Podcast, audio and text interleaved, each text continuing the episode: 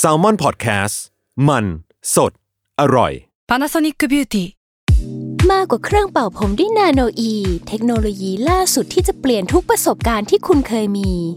นาโนอีมอยส์เจอร์พลัสเพิ่มความชุ่มชื้นให้เส้นผมหลังใช้งานมากขึ้นถึง 18 เท่า พร้อมชะลอการเฟดของสีผมสำหรับคนชอบทำสีผม ดูแลความชุ่มชื้นทั้งเส้นผม หนังศีรษะและผิวคุณ Panasonic NA0J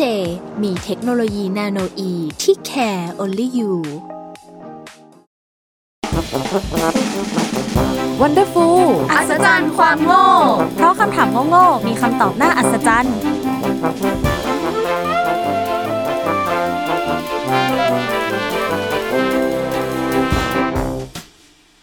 สวัสดีค่ะ ยินดีต้อนรับเข้าสู่รายการ Wonderful อัศจรรย์ความโง่ เพราะคำถามโง่ๆมีคำตอบน่าอัศจรรย์ค่ะอ่าวันนี้ก็อยู่กับ EP ที่ 19.3 แล้วเนาะค่ะวันนี้อยู่กับวีวันนะคะสแตมป์ค่ะ พลอยค่ะ นาค่ะ อ่าสำหรับใครที่ไม่รู้ว่าอนาเป็นใครก็สามารถกลับไปฟังใน EP 13.1 เอ้ย ไม่ใช่ 13 19.1 ได้นะคะ อะสคริปต์เดิม อ่า โอเค ซึ่งอ่าคำถามวันนี้เราก็ไม่พ้นเรื่องผีๆเนาะ วันนี้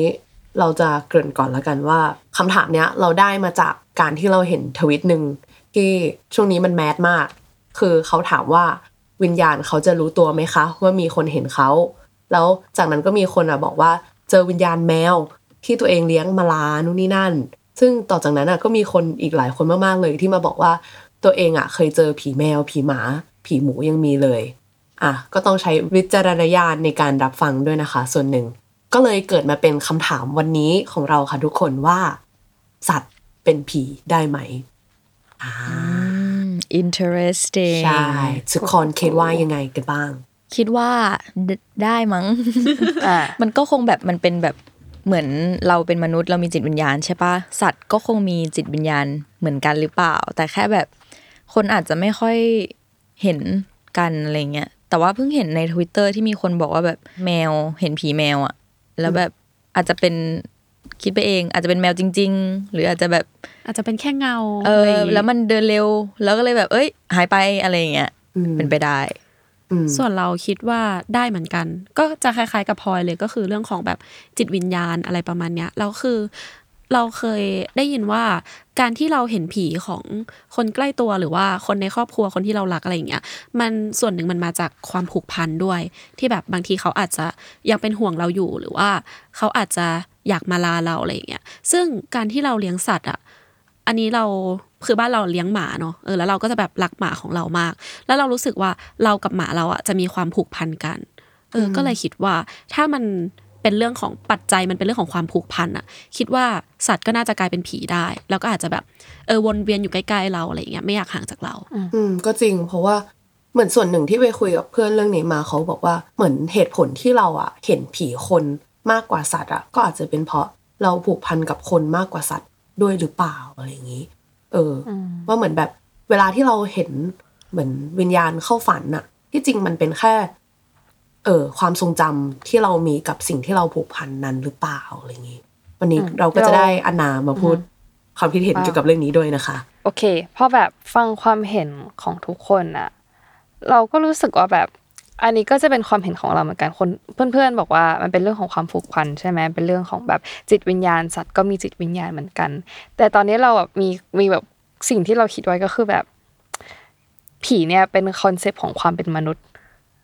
คือการที่แบบว่าเราบอกว่ามีผีมีผีมันเกิดจากความเชื่อ ความที่มนุษย์ไม่สามารถอธิบายได้ว่าสิ่งที่มันเกิดขึ้นคืออะไร หรือสิ่งที่เรามองเห็นคืออะไร คนจึงอนุมานออกมาว่าเป็นผี ดังนั้นเนี่ยเราก็เลยรู้สึกว่าแบบ ถ้าแบบสัตว์จะเป็นผีได้เนี่ย เราอาจจะใช้การตัดสินใจแบบเกณฑ์ของความเป็นมนุษย์มากเกินไปหรือเปล่า เพราะว่าการเป็นผีมันอาจจะแบบการเป็นผีของสัตว์อะมันอาจจะมีเกณฑ์ของมันเอง อืมแบบเนี่ยคือแบบมันจะต้องมีเกณฑ์ยังไงบ้างต้องแบบมีคุณสมบัติแบบไหนถึงจะเป็นผีได้ ต้องยื่นเรซูเม่กับโยมบาลหรือเปล่าหรืออะไรอย่างเงี้ยว่าแบบจะต้องเป็นผีเนี่ยคือแบบต้องเป็นยังไงนะสำหรับสัตว์เราก็ไม่รู้เพราะเราก็ไม่เคยเป็นสัตว์ไงเออแล้วเราไม่เคยเป็นผีด้วย ถูกต้องใช่เออดังนั้นเนี่ยถ้าเราจะอ้างอิงใช้แบบconcept ของความเป็นมนุษย์ความแบบผูกจิตผูกใจอะอะไรอย่างเงี้ยเรื่องความรู้สึกนี่แหละน่าจะเป็นเกณฑ์ที่ทำให้แบบสัตว์เป็นผีได้ ก็คือ ถ้าเกิดเราอ้างอิงเรื่องความอารมณ์ความรู้สึกอะไรอย่างนี้เนี่ย มันจะต้องแบบถามว่าแบบสัตว์เนี่ยมีอารมณ์ความรู้สึกระดับไหนถึงจะเป็นผีได้ ว่าแบบสมมติถ้าเป็นหมาแมวเงี้ยมันมีความผูกพันกับเรา มันมีความฉลาดทางอารมณ์กับเราเนี่ย มันก็เป็นไปได้ว่ามันจะเป็นผีได้ แต่ถ้าแบบเป็นสัตว์ที่แบบไม่ได้มีความฉลาดทางอารมณ์ขนาดนั้น อย่างเช่นแบบปลาพระอาทิตย์ตัวใหญ่ๆที่ลอยอยู่ในน้ำแล้วก็แบบว่ายไปวันๆโดนโดนปลาเอาแก้วกินก็ยังไม่รู้ตัวว่าโดนกินเข้าไปแล้ว หรือว่าปะการังเนี้ยก็เป็นสัตว์ แต่ปะการังอาจจะไม่ได้มีความรู้สึกนึกคิดเท่าไหร่อืมแล้วมันจะเป็นผีปะการังได้หรือเปล่าไงเออ คือทีนี้เนี่ย มันก็เลยแบบว่าถ้าเกิดก็เหมือนเดิมเรื่องความรู้สึกเป็นเกณฑ์อะอะ ถ้ามองมันมันมันมีแบบพื้นฐานหลายความรู้สึกเพราะมนุษย์เป็นคนที่แบบบอกคิดว่าแบบเออสัตว์เป็นแบบเป็นแบบผีนะ มันก็อาจจะเป็นไอเดียของสิ่งที่เรียกว่ามนุษยรูปนิยมก็ได้หรือว่า anthropomorphism คือเป็นการที่มนุษย์เนี่ยแบบโปรเจกต์แบบว่าหรือการนำลักษณะของความเป็นมนุษย์เนี่ยเอาเข้าไปใส่กับสัตว์สิ่งของอะไรอย่างเงี้ยเหมือนแบบว่าอุ้ยน้องหมายิ้มอยู่อะไรอย่างเงี้ยแต่จริงๆหมาจะไม่ได้ยิ้มหมามันแค่หน้าอย่างนั้น เพราะเราแบบมันมีลักษณะท่าทางคล้ายมนุษย์ เราเลยจึงแบบเอาแนวความคิดนี้เข้าไปใส่ ซึ่งอันนี้เราอ่านมาเป็นบทความของมนุษยวิทยาสิรินทรนะเขาบอกว่ามันมีเรื่องแบบเกี่ยวกับคนและสัตว์ในเชิงนี้เหมือนกันแบบ อันนี้ก็จะแบบไม่ค่อยเกี่ยวกับผีหน่อย แต่ว่าอาจจะเป็นกรณีที่คนาสามารถเอาไปคิดต่อได้นะคะ คือมันมีกรณีที่เจ้าของสัตว์เนี่ยไม่ยอมรักษาสัตว์ด้วยความคิดแบบมนุษย์ คือเช่นอย่างกรณีหนึ่งที่บอกว่าบทในบทความเนี่ยมันบอกว่าเขาเขาบอกว่านะคะ มีหมาเนี่ยมีแบบขาของมันเนี่ยบาดเจ็บมาก บาดเจ็บจนเน่า สัตวแพทย์จึงแนะนำให้ตัดขาออกเพื่อไปรักษาและลดความเจ็บปวดของสัตว์ แต่ว่าเจ้าของเนี่ยไม่อยากให้ตัด มันก็มีเหตุผลที่ว่ามันจะดูไม่สวยดูไม่ครบ ก็คือเขาไม่อยากให้สุนัขของเขาเนี่ยพิการหรือหมาของเขาเนี่ยแบบไม่ไม่สมประกอบตาม โซคอลที่เป็นแบบมาตรฐานของมนุษย์นะเนาะแต่ว่าแบบในมุมมองของสัตวแพทย์ แล้วก็ประสบการณ์ของเขาเนี่ยหลายครั้งก็พบว่าสัตว์ที่พิการก็ไม่ได้มีพฤติกรรม หรืออารมณ์ที่แตกต่างจากสัตว์ที่มีอวัยวะครบ ดังนั้นเนี่ยเราอาจจะเข้าใจไปเองได้ว่าสัตว์ก็คิดเหมือนเราเป๊ะเลยนะว่าสัตว์อาจจะไม่พึงพอใจในรูปลักษณ์ของตัวเอง แต่จริง ๆ สัตว์อาจจะไม่ได้คิดอะไรก็ได้ เพราะว่าเนี่ยเราเอาความเป็นมนุษย์ไปใส่เป็น concept ตรงนั้น ก็เลยมองว่าแบบเออ มันก็เป็นไปได้ที่หนึ่งสัตว์จะเป็นผีได้ เพราะเรา ใช้ concept ความความเป็นมนุษย์ แต่ถ้าเขาอะ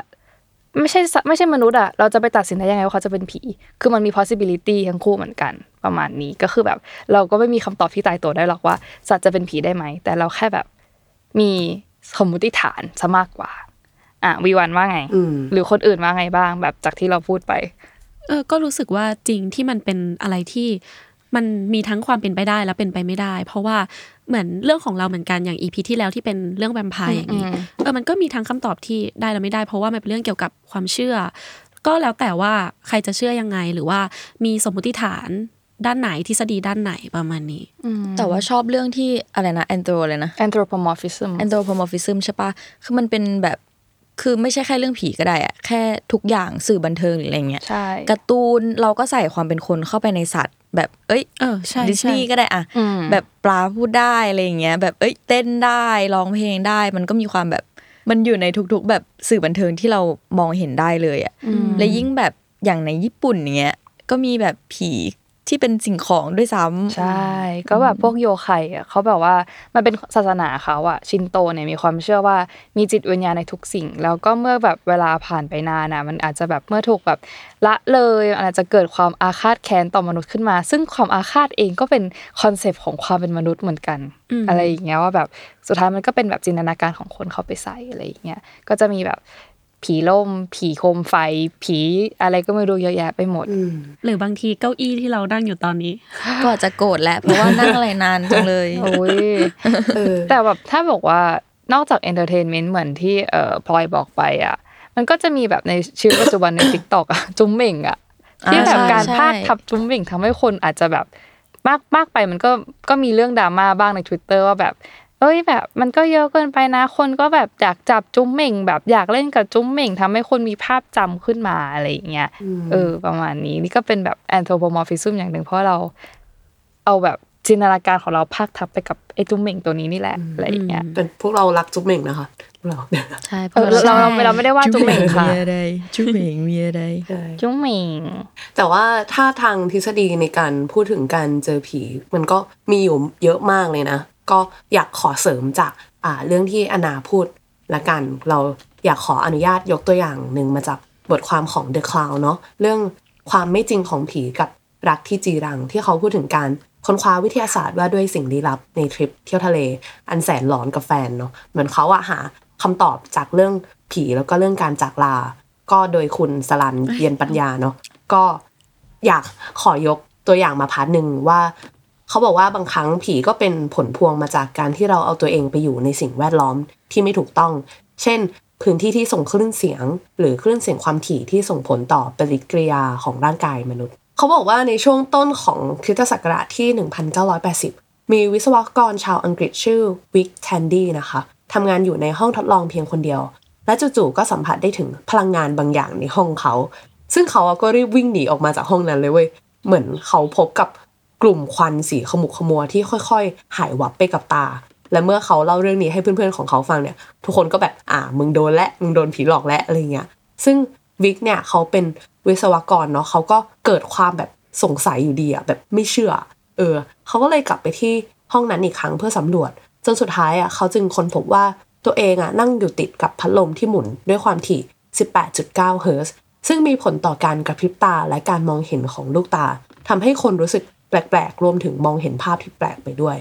ซึ่งคลื่นความถี่ซึ่งอยู่ในระดับนี้หรือต่ำกว่าเรียกว่า infrasound นะคะ ซึ่งหูของมนุษย์เราสัมผัสแยกแยะไม่ได้ และเมื่อเราได้ยินเสียงคลื่นระดับนี้นานๆเนี่ยซึ่งจะทำให้มีผลข้างเคียงที่น่ากลัว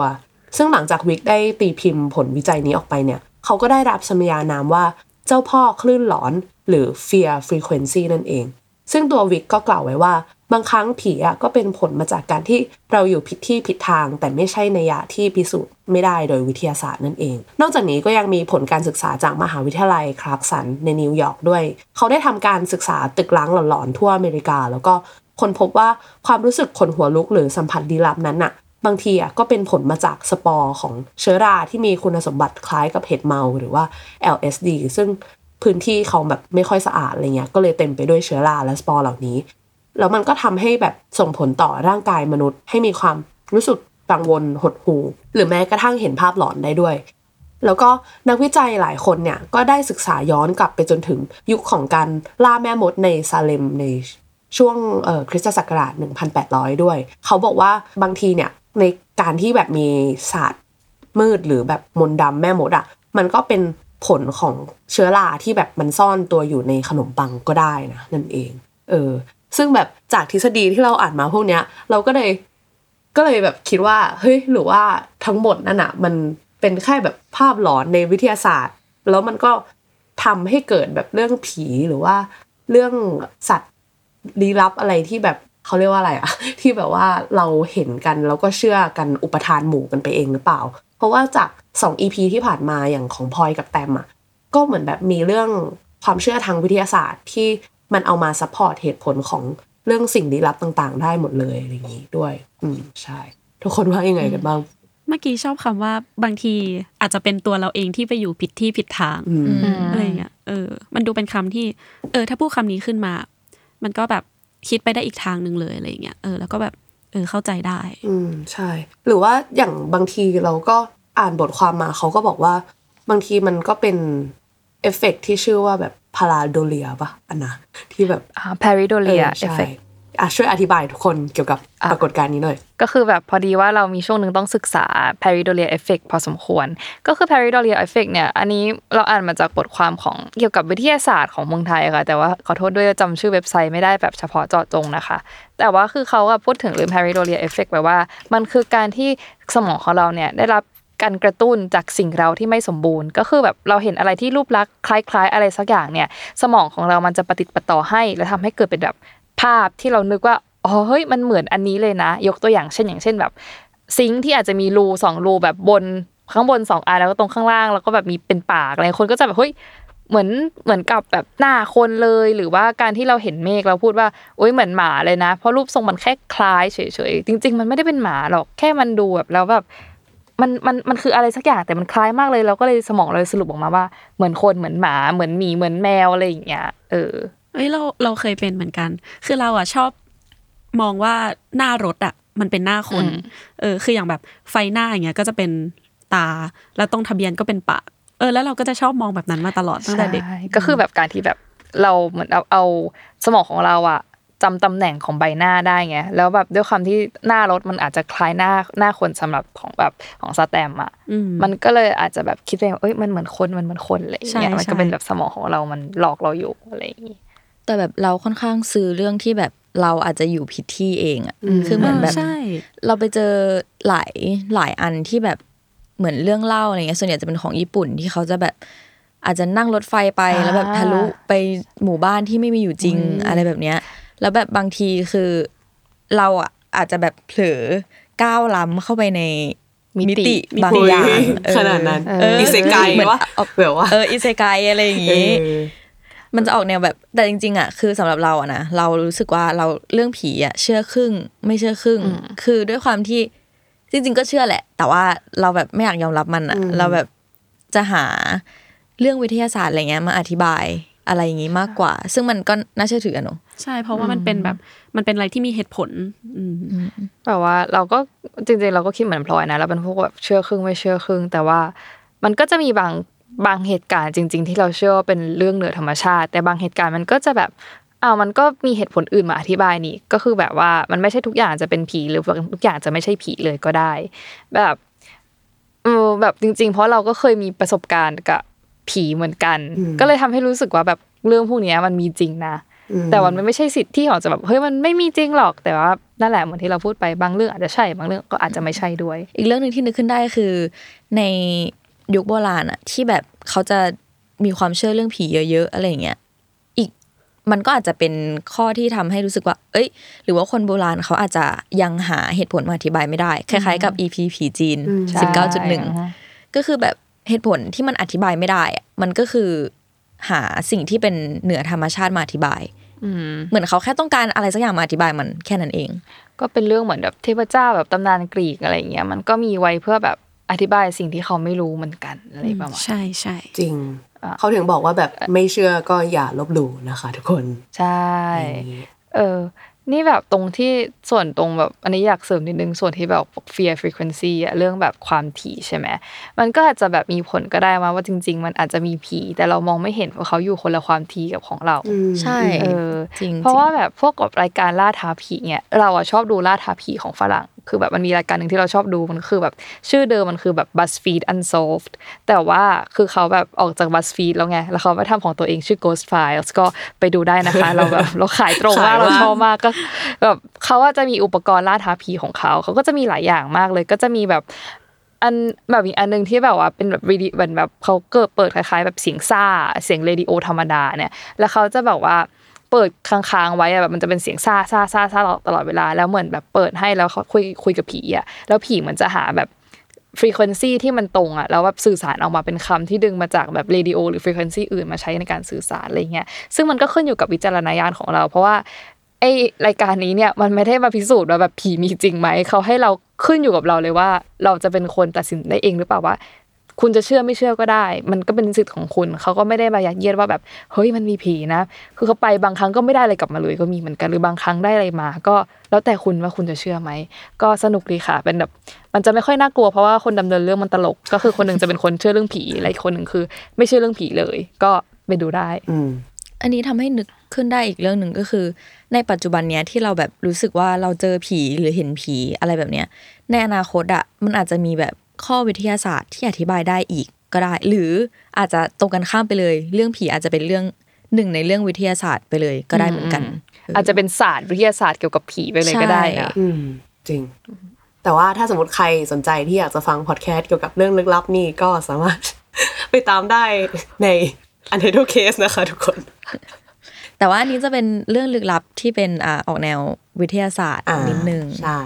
มาเวขายซะแล้วพวกเราอะไปได้ใช่เพราะว่าอันเตอร์เคเขาจะไม่เล่าเรื่องผีใช่ไหมใช่คะใช่เขาบอกว่าเป็นอะไรนะตำนานเมืองปะตำนานเมืองตำนานเมืองตำนาน urban เมือง legend ใช่ แต่ว่าถ้าใครอยากฟังเกี่ยวกับคำถามโง่ๆก็สามารถติดตามฟังได้ของ Wonderful นะคะ ทุกคนอ่าหรือต่อให้ไม่อยากฟังก็มาฟังได้นะคะไม่ใช่แล้วอ่าอ๋อยังไงทุกคนก็สามารถติดตามเรื่องคำถามโง่ๆของเรานะคะ ได้ทางรายการ Wonderful ทุกสุกร์เสาร์อาทิตย์ทุกช่องทางของ s ซ m o n Podcast เลย แล้วก็ใครมีความเห็นอะไรต่างๆ เกี่ยวกับเรื่องผีหรือว่า เออคำตอบของคำถามที่พวกเราคุยหรืออภิปรายกันในวันนี้เนี่ยก็สามารถคอมเมนต์ได้เลย พวกเราก็รออ่านคอมเมนต์กันอยู่ทุกอาทิตย์เลยนะคะ ทุกคนสำหรับวันนี้เราก็ขอตัวลาไปก่อนนะคะ ทุกคนบ๊ายบายบ๊ายบายบ๊ายบาย